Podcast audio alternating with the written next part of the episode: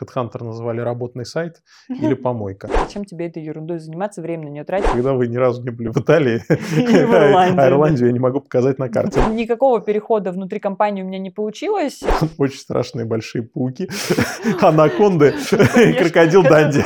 Я никогда больше себе не найду работу, я не смогу найти работу в этой индустрии. Вообще, куда мне девать мой бэкграунд? И... Мы в лист ожидания записывали тебя. Мы записывали меня в лист ожидания, я профукала его. Поиска вашей профессиональной идентификации на новой местности. Быть более искренним и э, действительно относиться к этим людям с тем уровнем понимания и участия, который требуется. Ну что, имеем то, что имеем. Э, я считаю, что как сложилось, так сложилось.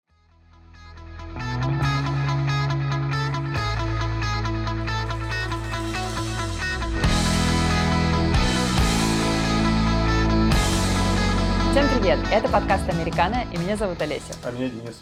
Сегодня мы поговорим немножко про поиск работы и как это соотносится с философией иммигранта. Поэтому не переключайтесь и, пожалуйста, не забывайте, пожалуйста, не забывайте подписываться на наш канал, ставить колокольчик. А если вы слушаете нас на подкаст-платформах, ставьте плюсик и оставляйте ваши комментарии. Вам не сложно, нам приятно, и так мы знаем, что вы точно оценили наши старания. Погнали! Ой, Денис, тема, конечно, обширная. И надо заметить, что мы говорили коротко про это уже в наших обзорных эпизодах про адаптацию в Америке. Мы в угу. целом сделали очень большой блок про разные темы и обещали, что какие-то темы, с которыми мы уже сталкивались напрямую, обязательно раскроем в отдельных выпусках. И вот, наконец-то, мы добрались до истории про поиск работы.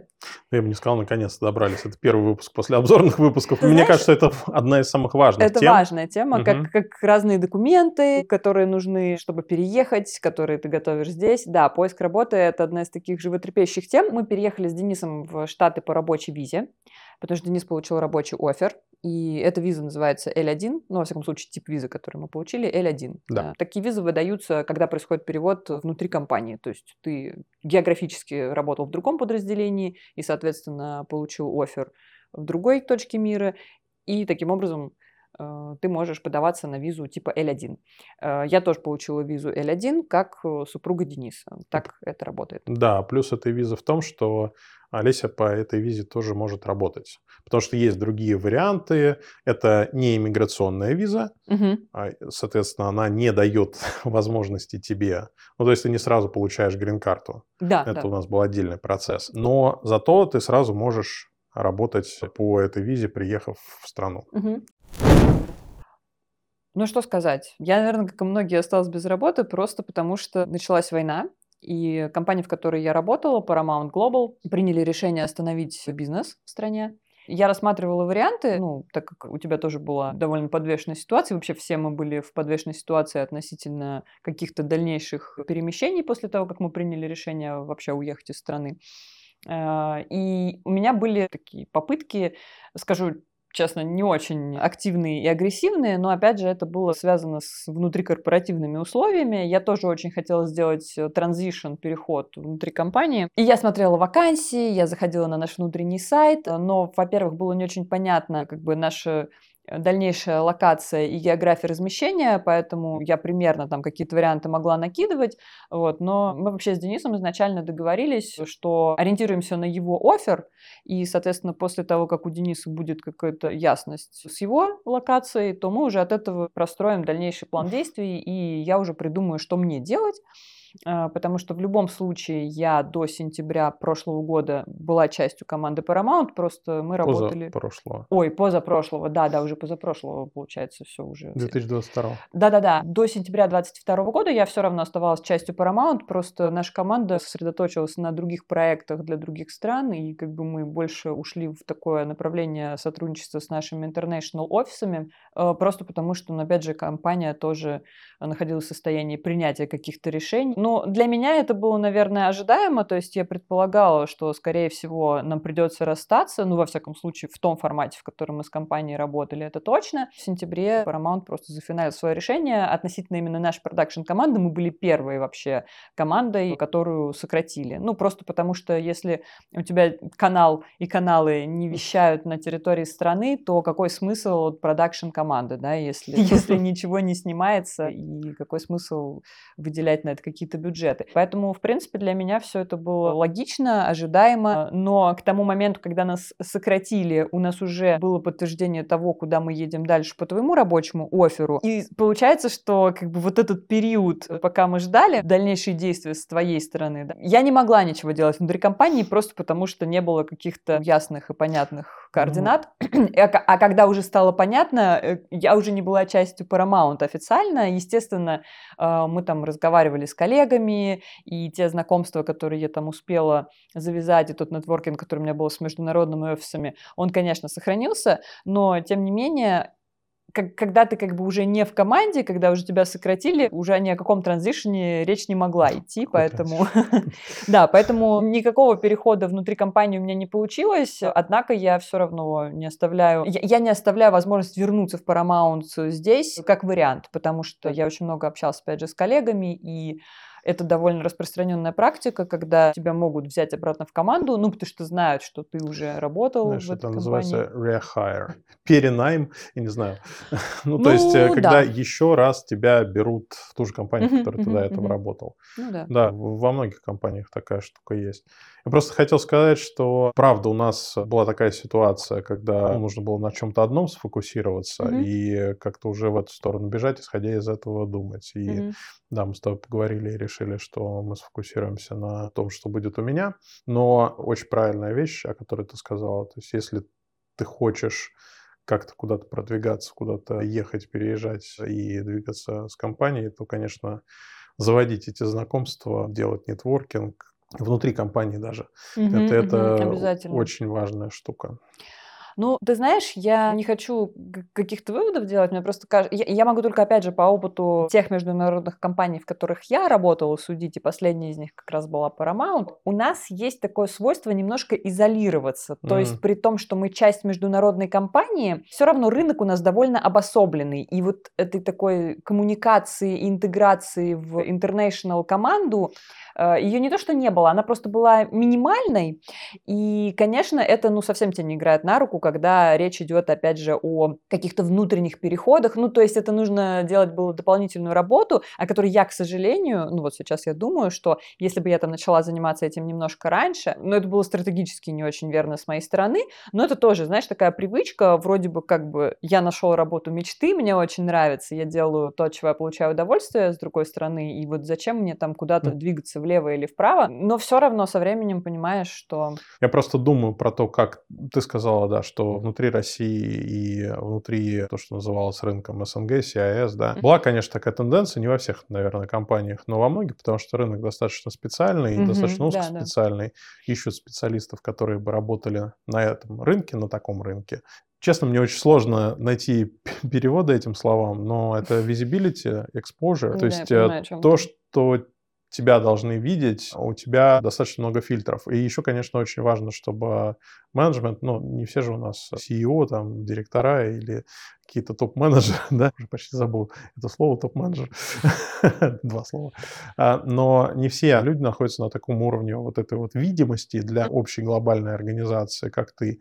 И, конечно, хорошие менеджеры в компаниях они стараются повысить вот эту визибилити, видимость твою mm-hmm. команды для э, большего числа людей, для mm-hmm. каких-то глобальных офисов. Но, опять же, если мы работали в России, то обычно это происходит какая-то прослойка, да, которая mm-hmm. есть, которая работает с европейскими странами или с развивающимися странами, там, э, с регионом, э, с Индией, с Африкой, с Россией, с Европой.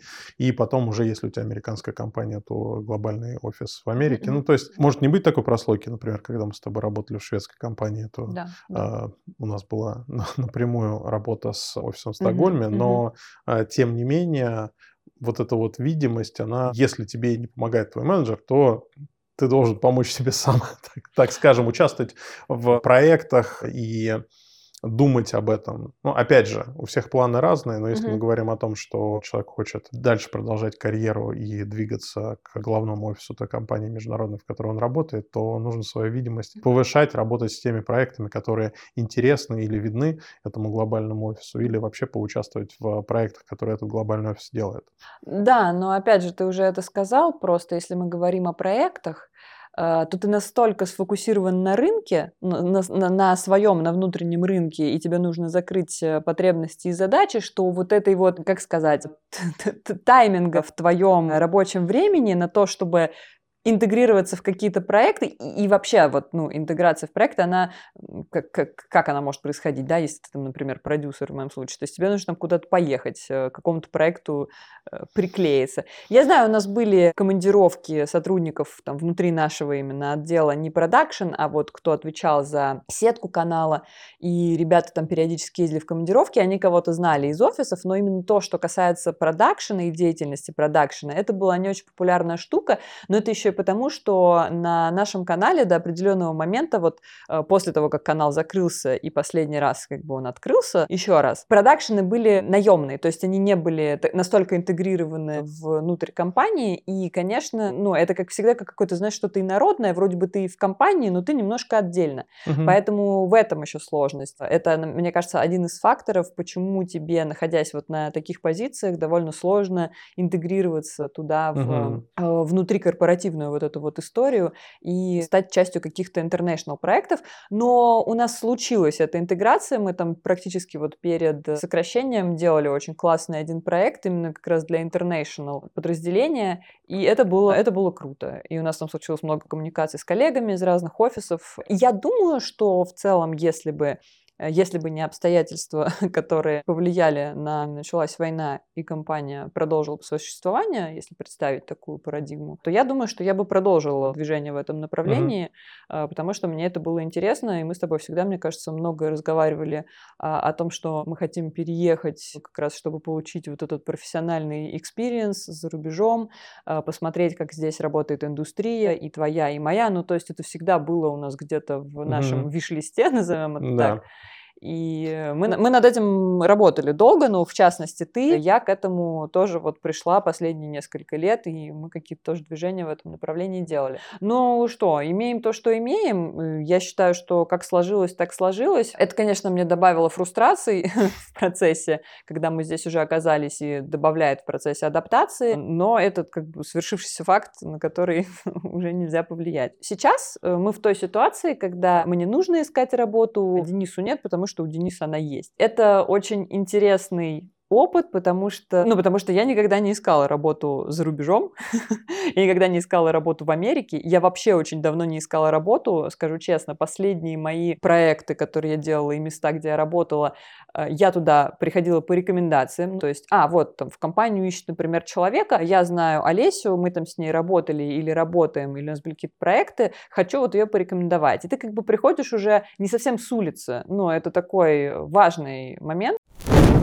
Я не помню, когда я последний раз вот искала работу, прям, знаешь, в прямом смысле слова искать работу, когда ты садишься, просеиваешь эти вакансии, ты смотришь, что дают, сколько стоит, какие условия. Ну и плюс специфика рынков, специфика территориальная. Поиск работы в России поиск работы в Америке — это вот совершенно разные процессы. Конечно, для меня это супер новый опыт, и я вот так очень волнительно к этому отношусь, и у меня очень много переживаний. Сейчас они немножечко заглушились и чуть отошли на второй план, но в самом начале это было такое. Я никогда больше себе не найду работу, я не смогу найти работу в этой индустрии, вообще куда мне девать мой бэкграунд. Ты начинаешь все обнулять и обесценивать, потому что тебе начинает казаться, что нет, мой опыт вообще не подходит, потому что он на другом рынке, он как бы на другой почве пророс и для другого предназначен. Здесь он вообще ни к какому месту не приклеится. Вот. И ты начинаешь вот это все культивировать, обхаживать, плюс э, наша такая классическая, моя личная, и мне кажется, наша такая классическая восточноевропейская вот эта история про э, какие-то сомнения, вот эту вот там типа понудеть, погнусить, и моя личная история про то, что ты недостаточно хороший, вот эти все тараканы с самооценкой связаны. В общем, это прям просто вот так вот ты добиваешь себя и добиваешь, и добиваешь. Процесс поиска работы я начала вообще еще как бы задолго, точнее, подготовку к поиску работы я начала еще задолго до того, как мы переехали, даже хотя я не знала, куда мы поедем, но я понимала, что мне нужно поработать с резюме, что мне, скорее всего, пригодится LinkedIn, который в России особо-то и не был никогда нужен. Ну, ну это вот. неправда. Давай так. Мне кажется, что к тем моментам, которые ты озвучила, действительно, когда ты начинаешь работать и начинаешь создавать свою сеть контактов, ты вот сказала, что ты не искала работу. Я тоже последние, наверное, несколько мест работы,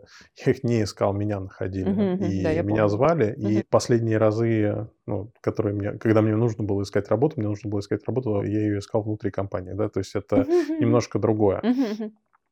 И когда тебя находят, и ты, да, находишься в таком состоянии востребованного специалиста, перейти в другое состояние, в состояние человека, который ищет и хочет найти и то, что ему нравится, mm-hmm. и а, то, что приносило бы деньги, потому что нужно как-то жить и еще хотелось бы развиваться, оно достаточно сложно, я прекрасно понимаю. Но, честно говоря, ты сказала, э, это неправда. У меня, э, наверное, благодаря LinkedIn у меня последние четыре места работы были, ну, практически. Я просто с 2007 года в LinkedIn. Ну, ты им занимался, а я им особо не занималась. Я его вот завела, и мне кажется, я, я не хочу говорить за всех, но мне просто есть э, такое подозрение, я когда смотрю на профили некоторых своих коллег из индустрии, uh-huh. мне кажется, что вот люди его завели, но тоже никто не очень, э, никто не очень понимал, зачем он нужен, как им пользоваться, плюс потом его вообще заблокировали, и вот эта вся история а, была да. с тем, что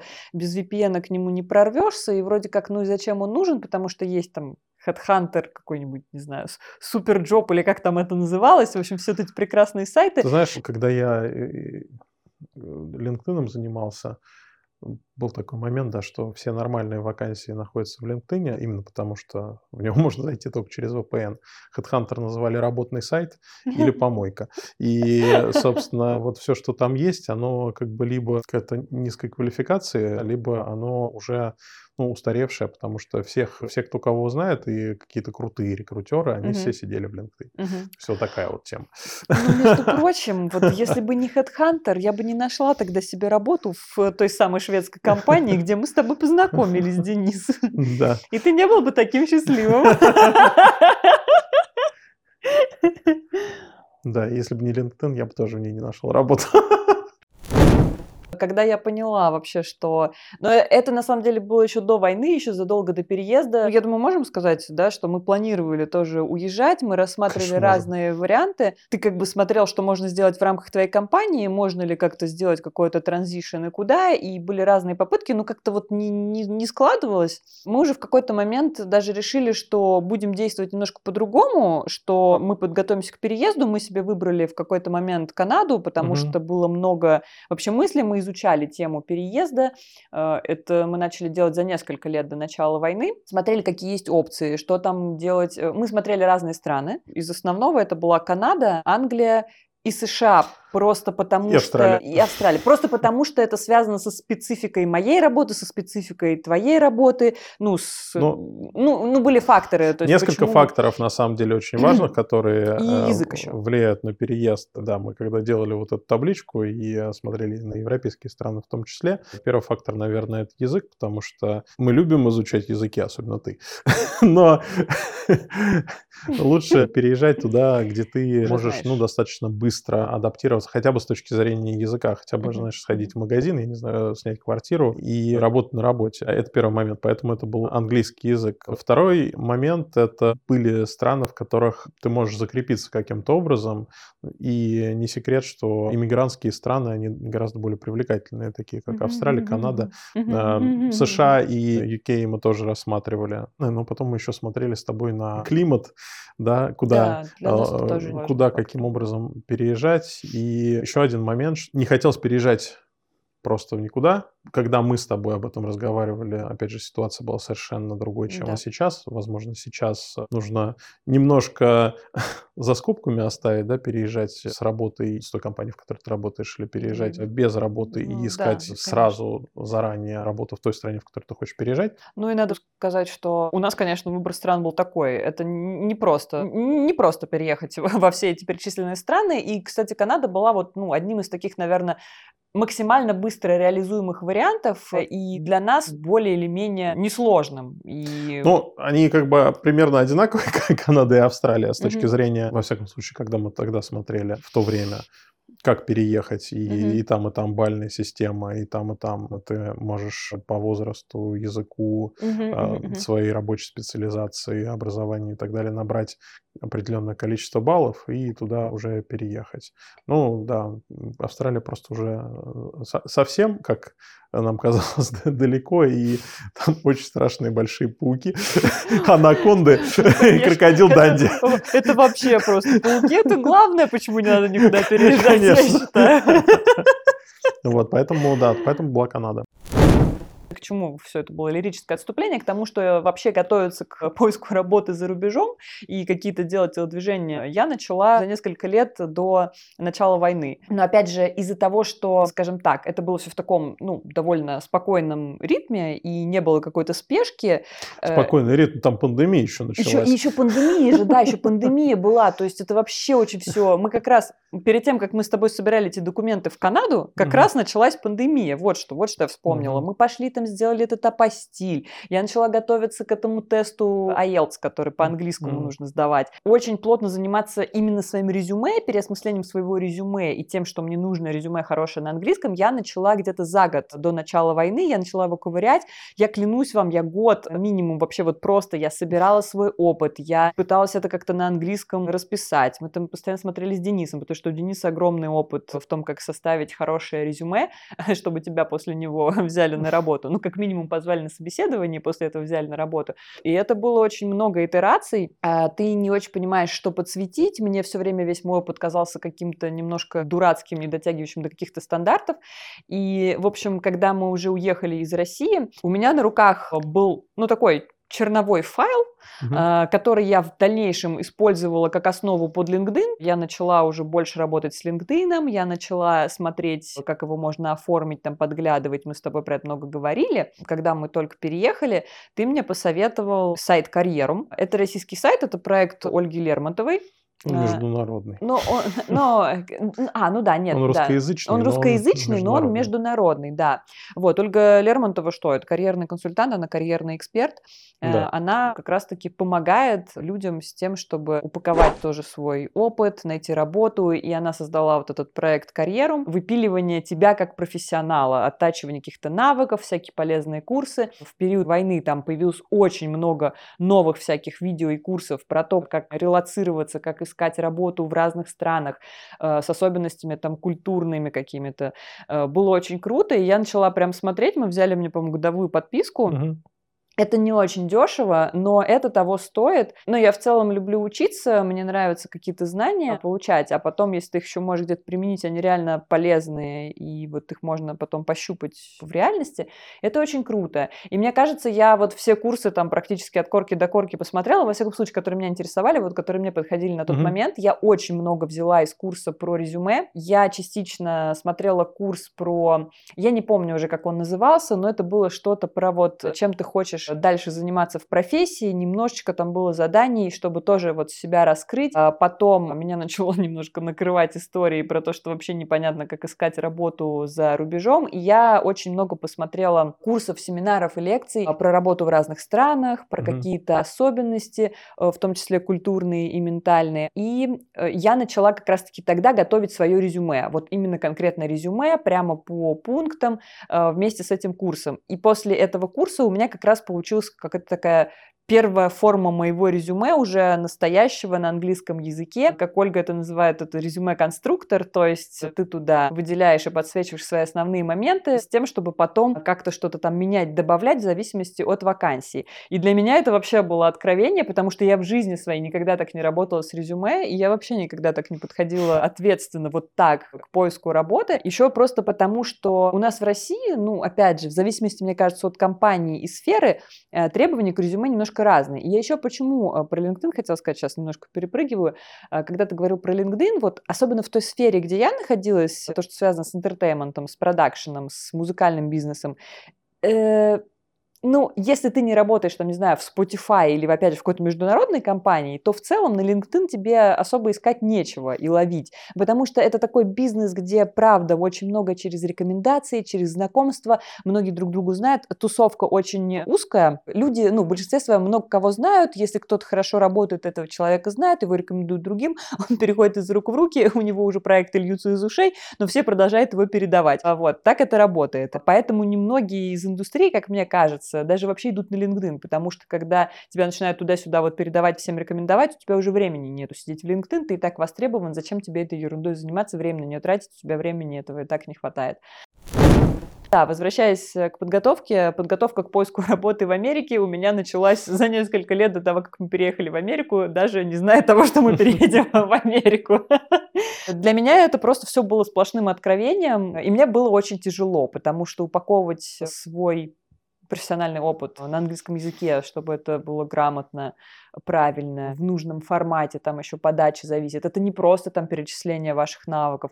Ты должен подойти с тем, чтобы вспомнить, какие у тебя были достижения, как ты можешь подсветить это. То есть ты должен там показывать в резюме свою пользу для бизнеса, для своего работодателя. Для меня это правда было в новинку. Хотя, и, и хотя я знаю, что ты как бы знал, как делать резюме, и ты там давал мне свои рекомендации, я все равно еще параллельно проходила вот эту вот учебу, и, в общем, у меня получился какой-то такой Франкенштейн на выходе, все равно очень большой, и я, в общем-то, была готова пользоваться этим резюме, но я еще посмотрела в итоге про американский рынок тоже был mm-hmm. отдельный семинар и был курс про адаптацию профессиональную в Америке.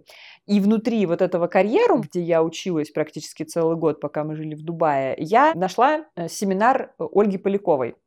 Она тоже карьерный консультант, а, но она уже по-моему, на протяжении 15 или 20 лет занимается как раз адаптацией людей в Америке э, и ну, в достаточно Канаде. долгое время, ну, мне ну, кажется, что-то но такое, да, может быть, 20. не 20, ну, в общем, что-то да. очень долго уже, да, очень долго. Адаптация именно профессиональной в Америке и в Канаде людей, которые именно переехали, э, да. релацировались, помогает им освоиться, как раз-таки вводит вот в эту местную корпоративную культуру. Я там прослушала ее семинар, это было тоже очень полезно, много про особенности американского Особенно, как она быстро по-английски чешет.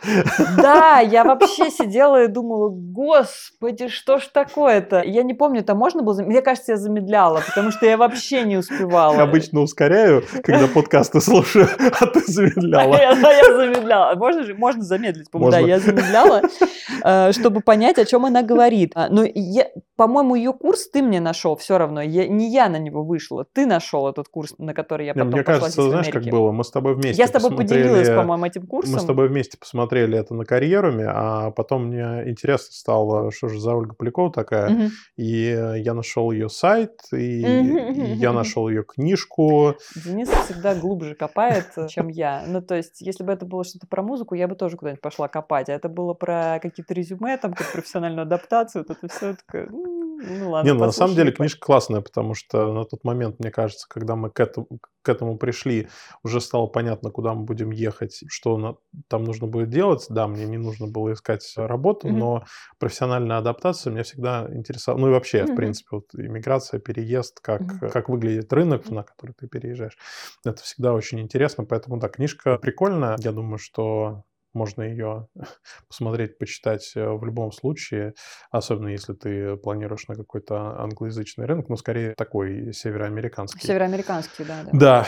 И, и потом, да, ну, понятно, что есть книжка, есть еще был курс, который тоже я тебе предложил. Но мы, мне кажется, в первую когорту не попали. А мы не попали, потому что я профукала письмо, которое она мне прислала. И... Мы в лист ожидания записывали тебя. Мы записывали меня в лист ожидания, я профукала его, потому что она мне присылала, что вот открылся угу. поток, и Мне кажется, я его профукала умышленно, потому что это было как раз в декабре, Ага. а мы только в октябре сюда приехали. И у меня было настолько омерзительное состояние, то есть я была вообще просто не готова Мгм. ни с какой стороны, ни к каким обсуждениям поисков работы, ни к каким вот этим курсам, вообще ни к чему. То есть Мгм. просто, просто вот по нулям. И, и я добросовестно проигнорировала это письмо, но мне кажется, потом я то ли ей написала, в общем, как-то я с ней скоммуницировала на тему того, что делать дальше, что все-таки я хочу, и то ли она мне ответила, то ли я на сайте потом увидела, что следующая запись была на март, Мгм. и вот как раз уже на мартовский курс я пошла. Ну, я подумала, что глупо от такого отказываться все-таки. И, и- и это правда очень важно. Э, Я считаю, что когда ты приезжаешь в какое-то новое место, в какую-то новую страну, и если у тебя еще нет работы, и для тебя вообще это новый рынок, ну, понятно, ты, может быть, что-то там читал, что-то слышал, что-то посмотрел, но я уверена, что помощь профессиональных людей, которые работают с этим рынком, которые помогают людям адаптироваться, она очень важна и нужна. Поэтому я, честно, вот просто рекомендую э, настоятельно обращаться к специалистам, к хорошим специалистам, к специалистам, которые заинтересованы в том числе, потому что когда мы с Ольгой общались, когда у меня была с ней консультация личная, я услышала в том, что человек не просто делает это, чтобы заработать э, и срубить денег, а что человек делает это потому что он заинтересован, чтобы люди, которые сюда приехали, получили хороший офер, чтобы они здесь освоились, чтобы они здесь э, ну, остались. И это в целом же ее репутация Конечно. тоже, и это важно. И вот это мне очень понравилось. И это чувствуется в ее отношении, в ее подходе. Поэтому я очень довольна. Это, наверное, был не самый дешевый курс, но и не вау, прям дорогой. Да, я хочу поделиться тем, как я все-таки проходила этот курс у Ольги Поляковой, немножечко про него просто рассказать. Вообще мне этот курс помог переосмыслить мой профессиональный опыт и слегка успокоиться на предмет того, что мой опыт как-то не соответствует местному рынку и местным стандартам. Курс называется «Упаковка кандидата», то есть как, как себя упаковать. Он длится три месяца, пр- практически три месяца, и он в основном состоит из, ну, такой большой работы с собой. Для меня это вообще было что-то похожее на психотерапию, если честно, особенно некоторые задания, которые Ольга дает в рамках этого курса. Ольга готовит внутри этого курса такие видео, как э, большие семинары, я бы, наверное, их назвала. В каждом она разбирает определенную тему или аспект в ходе подготовки тебя как кандидата к поиску работы. Вообще, конечная задача этого курса, чтобы ты на выходе получил готовое резюме, которым ты можешь пользоваться и, наконец-то, его рассылать, и как-то минимально, хотя бы минимально, подготовился к интервью, чтобы ты понял, как это происходит, какие есть вопросы, и там внутри курса много заданий на оттачивание вот этих навыков, как отвечать на вопросы на интервью, а, какие могут быть вопросы. Ты все это прописываешь, и выполнение заданий обязательно, потому что, и там, по-моему, есть дедлайны, если я ничего не путаю, потому что если ты не выполняешь задания, ты не сможешь себе забронировать э, консультацию с Ольгой личную в рамках вот этого курса. А консультация с Ольгой – это, ну, практически кульминация всего курса, когда вы уже с ней вместе разбираете резюме, она как бы готова на основе твоих выполненных заданий к тому, вообще, что с тобой делать и как бы как причесать твое резюме. Задание, которое на меня произвело глубочайшее впечатление, самое сложное для меня задание, было в одном из первых модулей. Э, нужно было написать большое эссе, а? Роман. роман, новеллу. Новелла. Нужно было рассказать про свой э, профессиональный опыт, но не как вот в резюме, а просто как историю, наверное, немножко как историю жизни, начиная, по-моему, от школы и упомянуть там все, от разных курсов, э, на которых ты учился, и заканчивая последним местом работы. И Мгм. вот нужно было расписать, а что ты там делал. Оно не вот сухо буллетами, как ты пишешь в резюме или в Ага. каком-то листе, а именно больше так рассказать.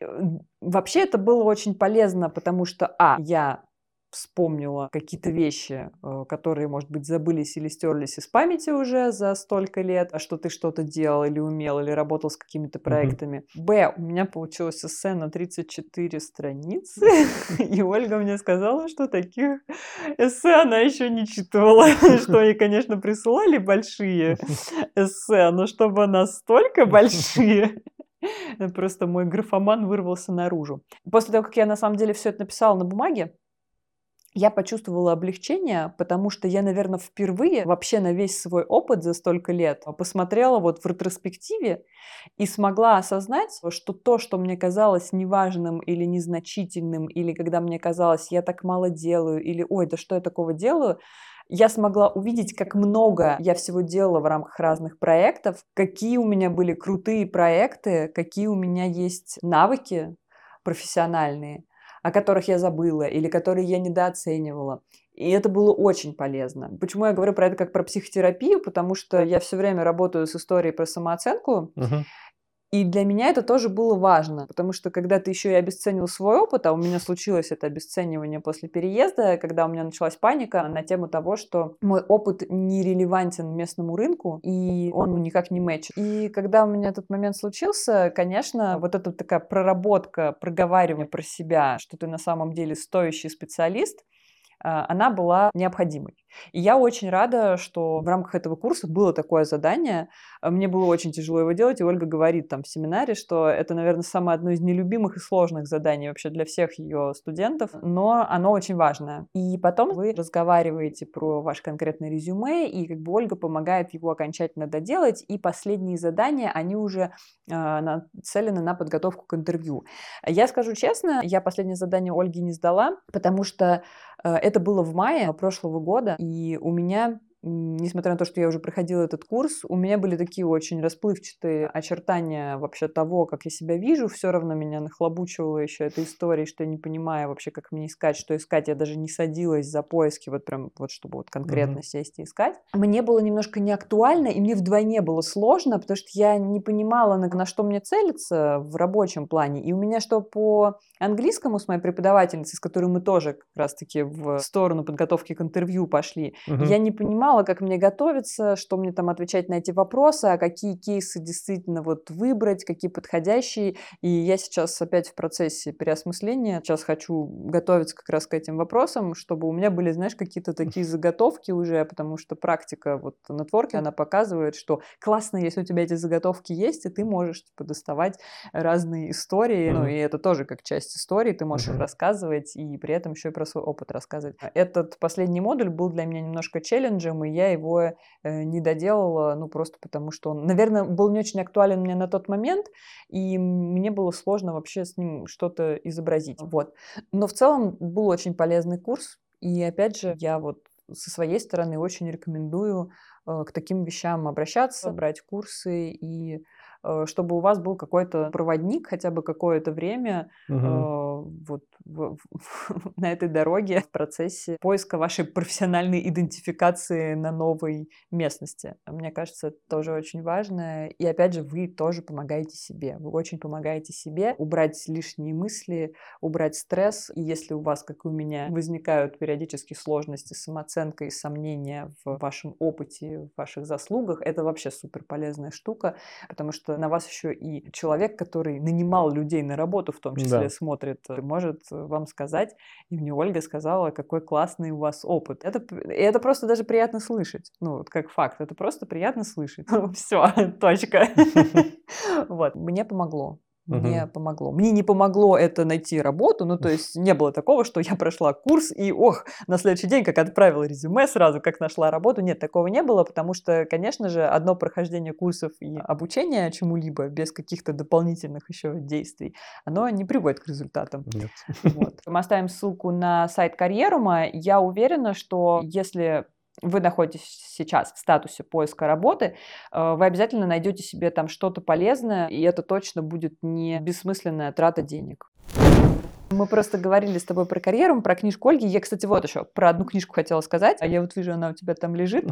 Э, я про нее узнала тоже на вот этих курсах карьерума. Э, книжка называется Culture Map.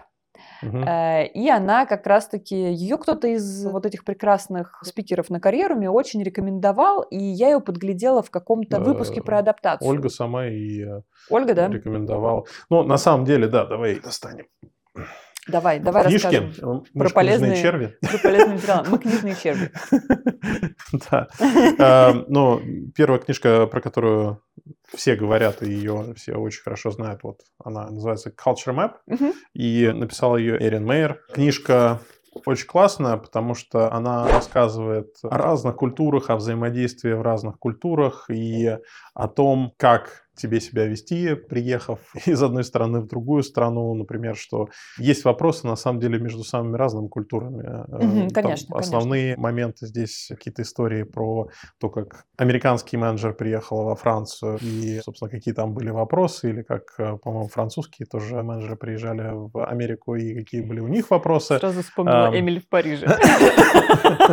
Почему-то. Хорошая книга, она позволяет, так скажем, себя оценить с точки зрения того, как ты находишься внутри культуры, дает э, информацию о разных странах и как в среднем там люди взаимодействуют с другими странами. Ну, uh-huh. Там есть несколько шкал, по которым ты можешь себя определить сам, uh-huh. сделать uh-huh. самотестирование, посмотреть, насколько ты вливаешься и подходишь в одну культуру или в другую культуру, uh-huh. или над чем тебе нужно поработать. Но в любом случае, даже если не оценивать себя, то очень классная книжка, чтобы посмотреть, как разные культуры взаимодействуют и понять, что у тебя у одного есть какие-то проблемы с этим взаимодействием, они есть у всех абсолютно у всех культур. Культуры разные. Культурный код, вот то, что мы да. э, э, любим говорить, Регулярно. он совершенно разный. Мультфильмы, фильмы, которые смотрели люди разные, и вообще сказки даже разные. Угу. И вторая книжка я принес тоже, она такая толстенькая, большая.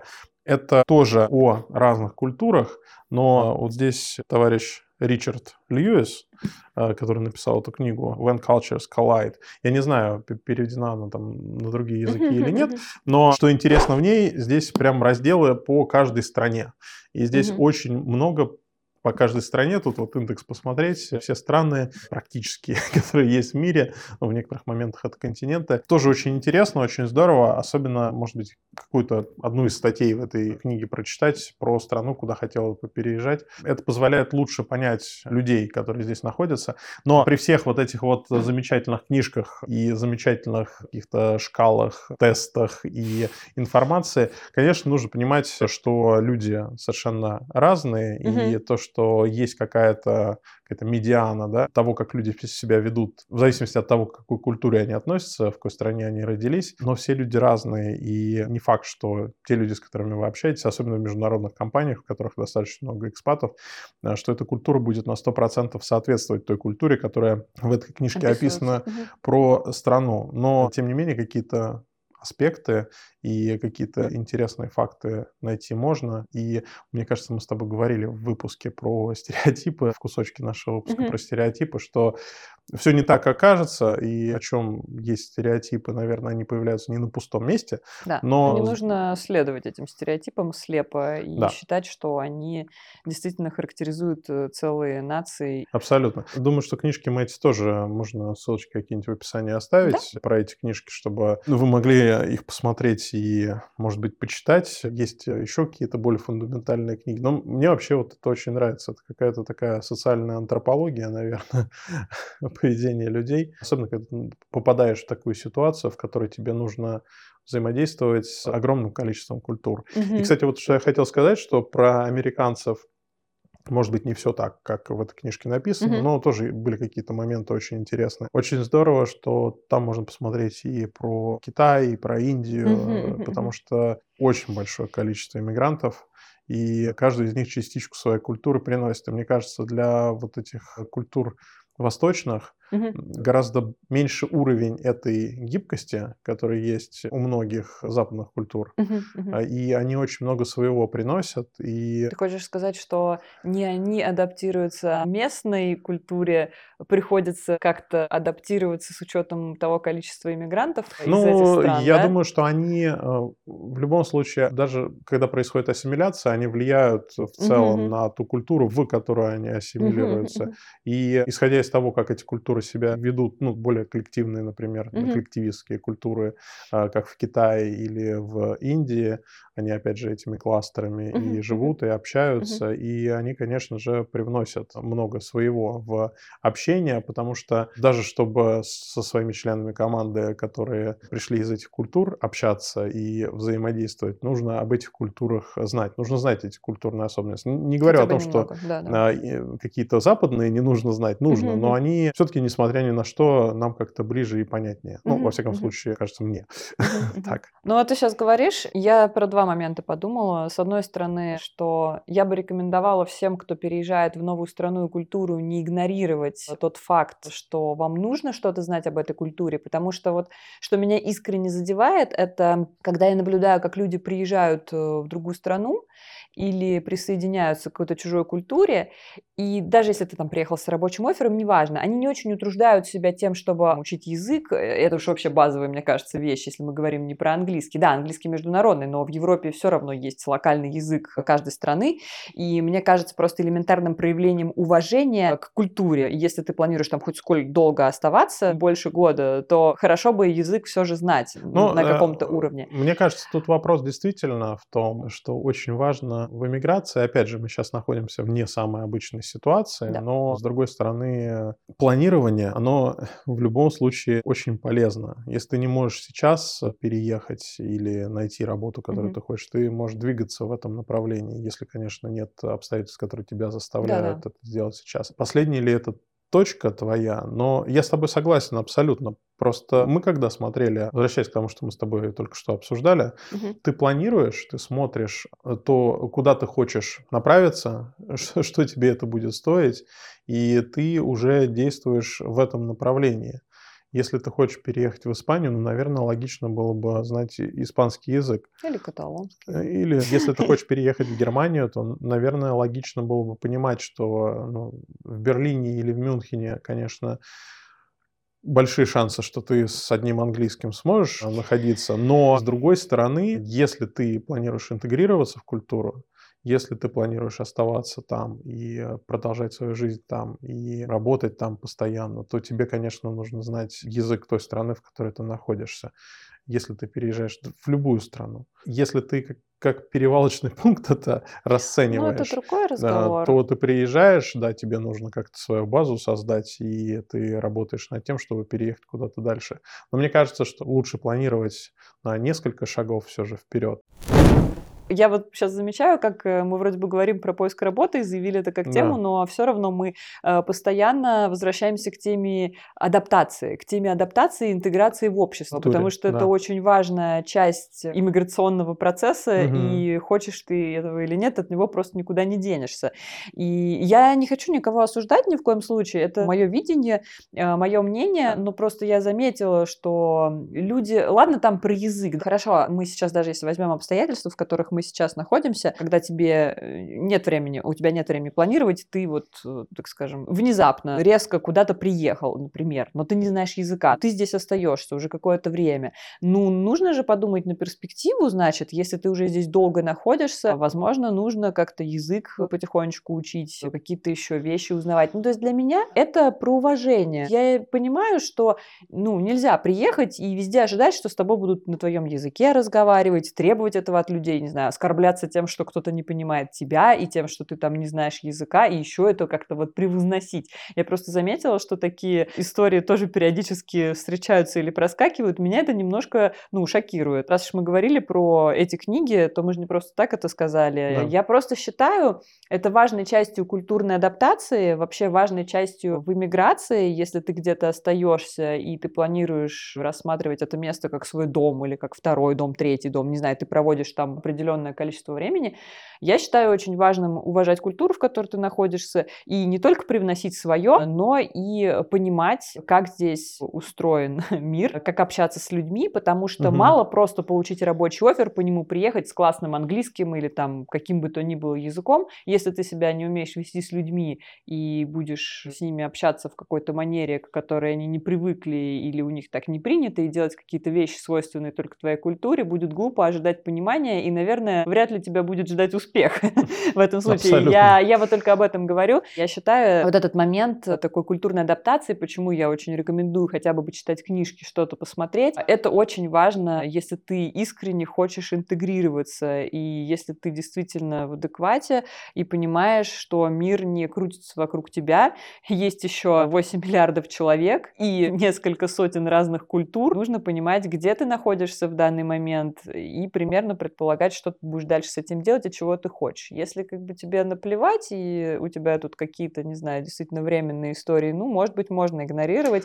Можно даже в рамках своей диаспоры находиться в любой стране, и так делают некоторые люди из, некоторых, из самых разных культур, и в том числе и азиатские есть закрытые диаспоры. Ну, то есть они вроде кто-то там выходит в мир, но, например, вот мне кажется, кто постарше, они как-то вот в своем мире общаются. Там у них есть свои кварталы, есть свои какие-то магазины и так далее. Ну, то есть люди не особо коммуницируют с внешним миром, и вот когда я встречаю, они типа, я, я не знаю английского, мне говорят. Ты знаешь, возвращаюсь к планированию. Когда ты немножечко можешь выдохнуть и все-таки подумать о том, что ты будешь делать дальше, нужно планировать. Планируешь ты интегрироваться. Знаешь, я все время возвращаюсь к вот этой истории иммиграции, к волнам иммиграции, которые происходили, в частности, из России и за 20 век в том числе. Mm-hmm.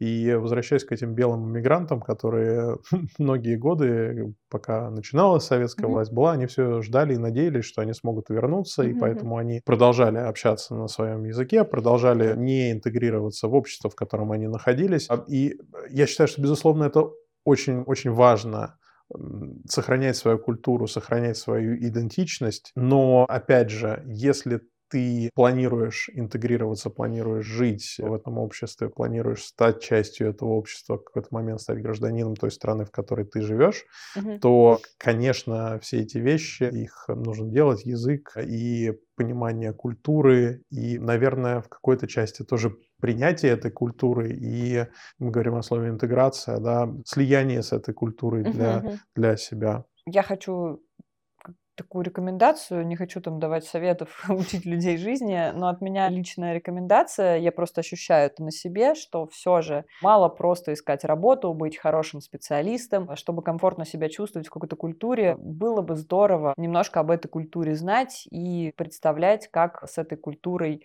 взаимодействовать. Это, правда, плюс 100-500 к твоему успеху. Даже для тебя более плавной интеграции и адаптации. Это, это тебе поможет в первую очередь. Это поможет тебе. Это сделает этот процесс приживания, прирастания к другой стране, ну, если ты как-то свое будущее с ней связываешь, ну, не, не совсем бесшовным, но, может быть, менее болезненным. А мне кажется, это очень важно, потому что, что бы там ни говорили, у всех, конечно, разный опыт. И как мы недавно обсуждали с моими бывшими коллегами, у всех разный болевой нулевой порог, но иммиграция и переезд — это очень... И адаптация в другой стране — это очень болезненный процесс. И, может быть, его, так сказать, болезненность ты не видишь вот так вот явно, но психика твоя переживает все эти перепады. И, конечно, очень важно себе самому помочь. Просто я считаю, что вот эти действия несложные. Что-то посмотреть, что-то почитать, взять какой-то курс, они тебе помогут, они помогут тебе. И я считаю, что мне очень помогли те действия, которые я предпринимала предпринимала, которые мы предпринимали, твои рекомендации и вот те знакомства, которые у меня сейчас появляются,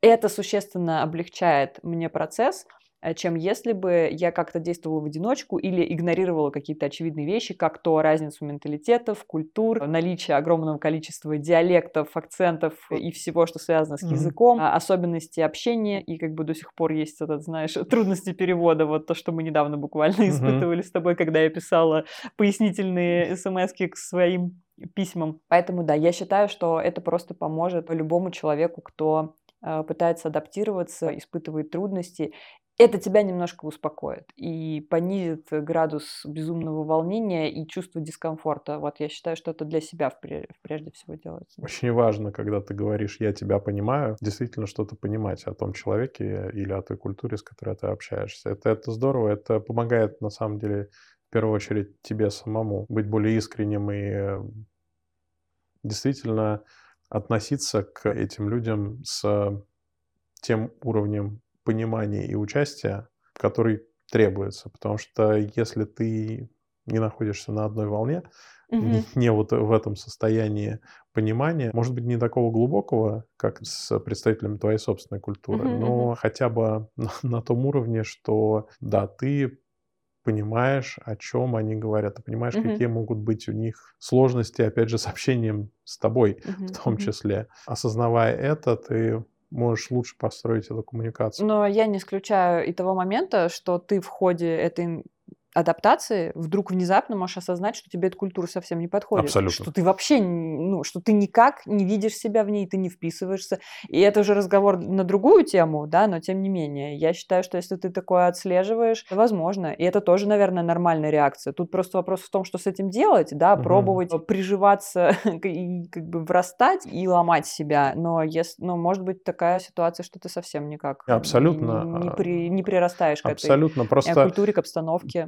Просто ты знаешь, мне кажется, что вот это неприрастание, оно обычно происходит, когда ты сам строишь вот эти вот стены и границы вокруг mm-hmm. себя, чтобы не, не прирасти ни в коем случае. Опять mm-hmm. же, возвращаясь к вот этим э, иммигрантам пер, первого потока, белые иммигрантам, mm-hmm. так называемым, mm-hmm. которые строили свои школы. Ничего плохого в своих школах нет, но это полная изоляция, mm-hmm. когда они там женились друг с другом, mm-hmm. да, mm-hmm. то есть у них э, семьи строились внутри вот этой диаспоры. Опять же, можно жить анклавами и э, диаспорами, но что тебе это лично даст, не знаю.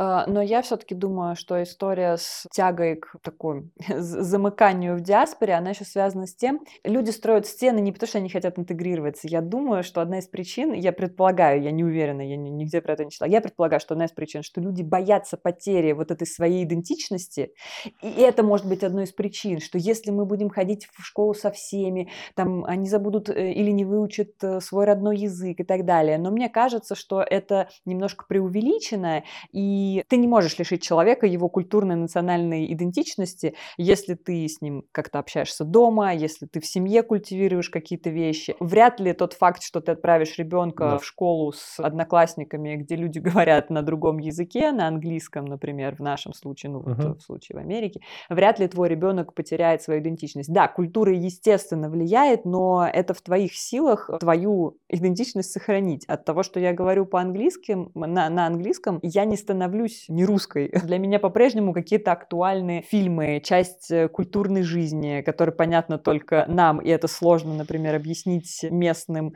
и это сложно объяснить другим культурам. Но ты это понимаешь, ты не можешь из себя это выковырить. Как... Э, вопрос, наверное, в том, как передать это следующему поколению, если ты остаешься в стране и как бы продолжаешь здесь.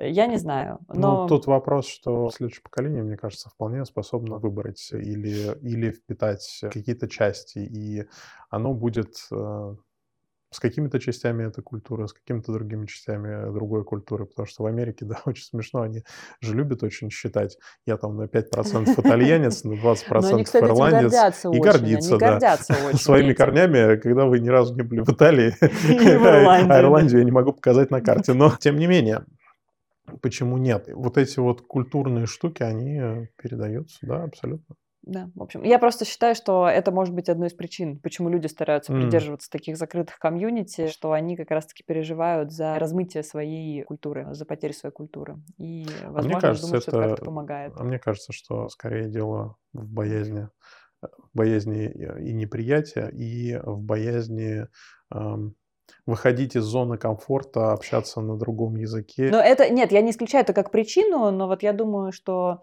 страх потери вот этого своего э, культурного, он тоже может быть одной из причин. Одной а то, что из, ты да. говоришь, я думаю, да, это вполне себе, это, наверное, даже более логичная причина, да, держаться, придерживаться своей диаспоры, да, да, понятно, не страшно и делать ничего не надо, незнакомого. Но боязнь неприя... непринятия тоже, наверное, мне понятно, потому что люди же разные. Вот кто-то э, может как-то нормально на тебя смотреть, а кто-то глаза будет пучить и гадости может тебе говорить. Я ж не знаю. Тоже верно, наверное. В общем, да. Это был новый выпуск подкаста «Американо». Меня зовут Олеся. Меня Денис. И мы услышимся и увидимся уже через неделю. Пока!